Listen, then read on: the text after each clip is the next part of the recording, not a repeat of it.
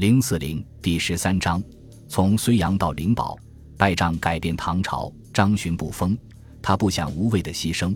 他先后派了几路人马向外求救。南霁云突破层层围困，终于找到了唐朝贺兰进明的部队。谁想那是个草包。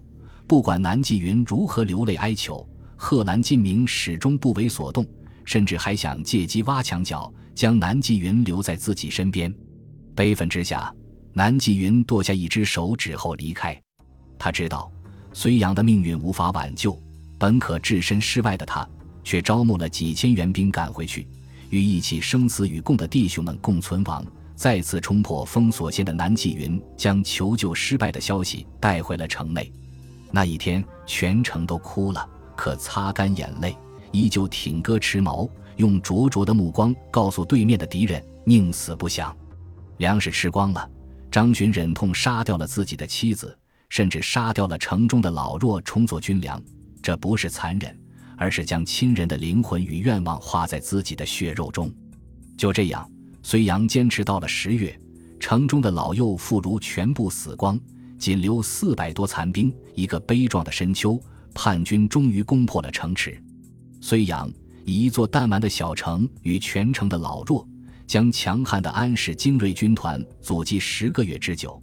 他们没有什么可惭愧的，每个人无论是生是死都是英雄。这难道仅仅是某些人所批判的愚忠吗？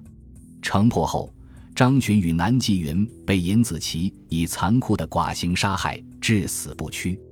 太守徐远被押送洛阳，惨遭杀害。然而事隔多年，他们却被演绎成一种争论：你们要尽忠，为何拉上全城人陪葬，拿人肉当军粮，更是灭绝人伦？时至今天，多少道德主义者们如此这般的振振有词。可在我看来，这是一种很无耻的说法。安史之乱是什么？不是简单的封建王朝权位争斗，而是一场彻头彻尾的文明破坏。安史的叛军是一群彻底的破坏者，所到之处寸草不生。唐王朝的繁华不复存在。若无睢阳的挺身而出，富庶的江南势必要遭到相同的浩劫。这就是睢阳所做的牺牲，非为李唐一家王朝。而是为中华文明的延续与复苏所付出的沉重代价。那些献出生命的军民们，对他们讲忠义的教条，或许他们不懂，但他们却懂得一种精神——责任。守住脚下的土地，挡住野兽般的叛军，这是他们用生命去完成的责任。他们做到了。那些所谓的道德家呢？又做到了什么？睢阳失陷十三天后，唐王朝的增援大军终于赶来。他们打退了叛军，收复了这座伤痕累累的城市。睢阳之战是安史之乱的重要转折点。唐朝保住了如生命线一般的江南地区，留下了收复河山的资本。睢阳，因为他沉重的牺牲与贡献，即使到一千年以后的今天，依然有理由成为一块见证中华民族传统美德的华表。所有的人，所有的那些生命。都应被我们好好的纪念。一因三百年前的河南大地上，有一座小城在顽强的战斗。